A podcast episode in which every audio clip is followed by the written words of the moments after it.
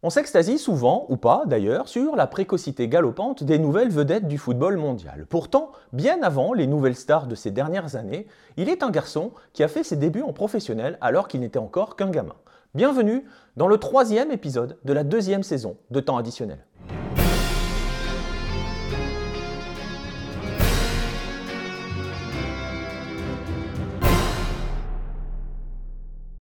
Julio César Baldivieso n'est pas n'importe qui en Bolivie, bien au contraire. Ancien milieu de terrain, il débute sa carrière à Wilstermann et va gagner quelques titres ensuite de champion avec Bolivar avant de parcourir la planète football. On va le retrouver du côté de Newells, on va le retrouver à Yokohama, on va le retrouver aussi au Chili, en Arabie Saoudite, en Équateur et au Venezuela. Mais Baldivieso est aussi une institution au pays parce qu'il fait partie des membres de la sélection nationale qui participent à la phase finale de la Coupe du Monde 1994 aux États-Unis, un maillot de la Verde que Baldivieso va porter à 85 reprises au cours de sa carrière.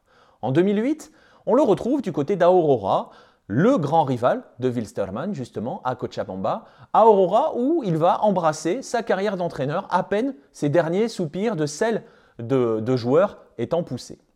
Des débuts plutôt réussis puisque le club, qui jusqu'ici n'avait décroché qu'un seul titre national, enchaîne une série d'invincibilité de 18 matchs et décroche le Clausura 2008, le deuxième titre donc national d'Aurora. Tout semble aller pour le mieux dans le meilleur des mondes pour Julio César Baldivieso, mais la belle affaire ne va pas durer. Mauricio est l'un des trois enfants de Julio César Baldivieso. Comme tous les enfants, il tape très vite dans le ballon, rêve peut-être d'embrasser la carrière de son père, mais finalement n'a pas le temps de rêver parce que c'est encore gamin que son histoire va véritablement changer. Nous sommes le 19 juillet 2009 pour la première journée du Clausura. Aurora se déplace à La Paz pour y affronter La Paz FC.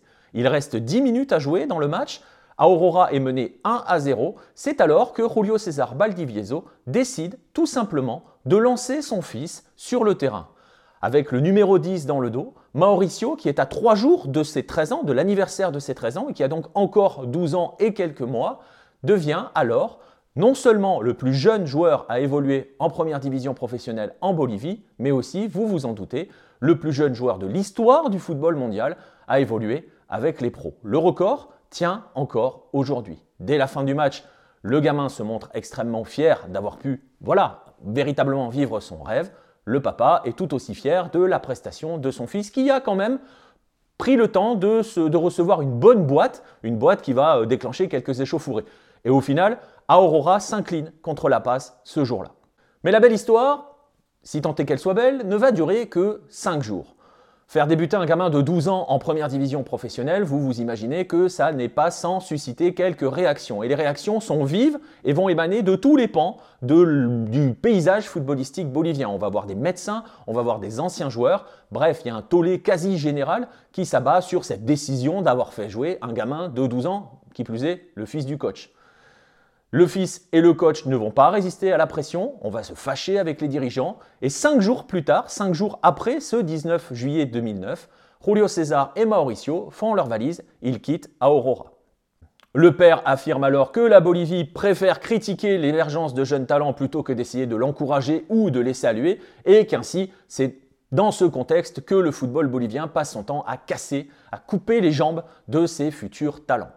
Mauricio, quant à lui, évoque toujours sa fierté euh, d'avoir disputé son premier match avec les professionnels et continue euh, d'exprimer ses rêves d'un jour évoluer en Espagne et en Angleterre. Il n'hésite même pas à citer par exemple Manchester United.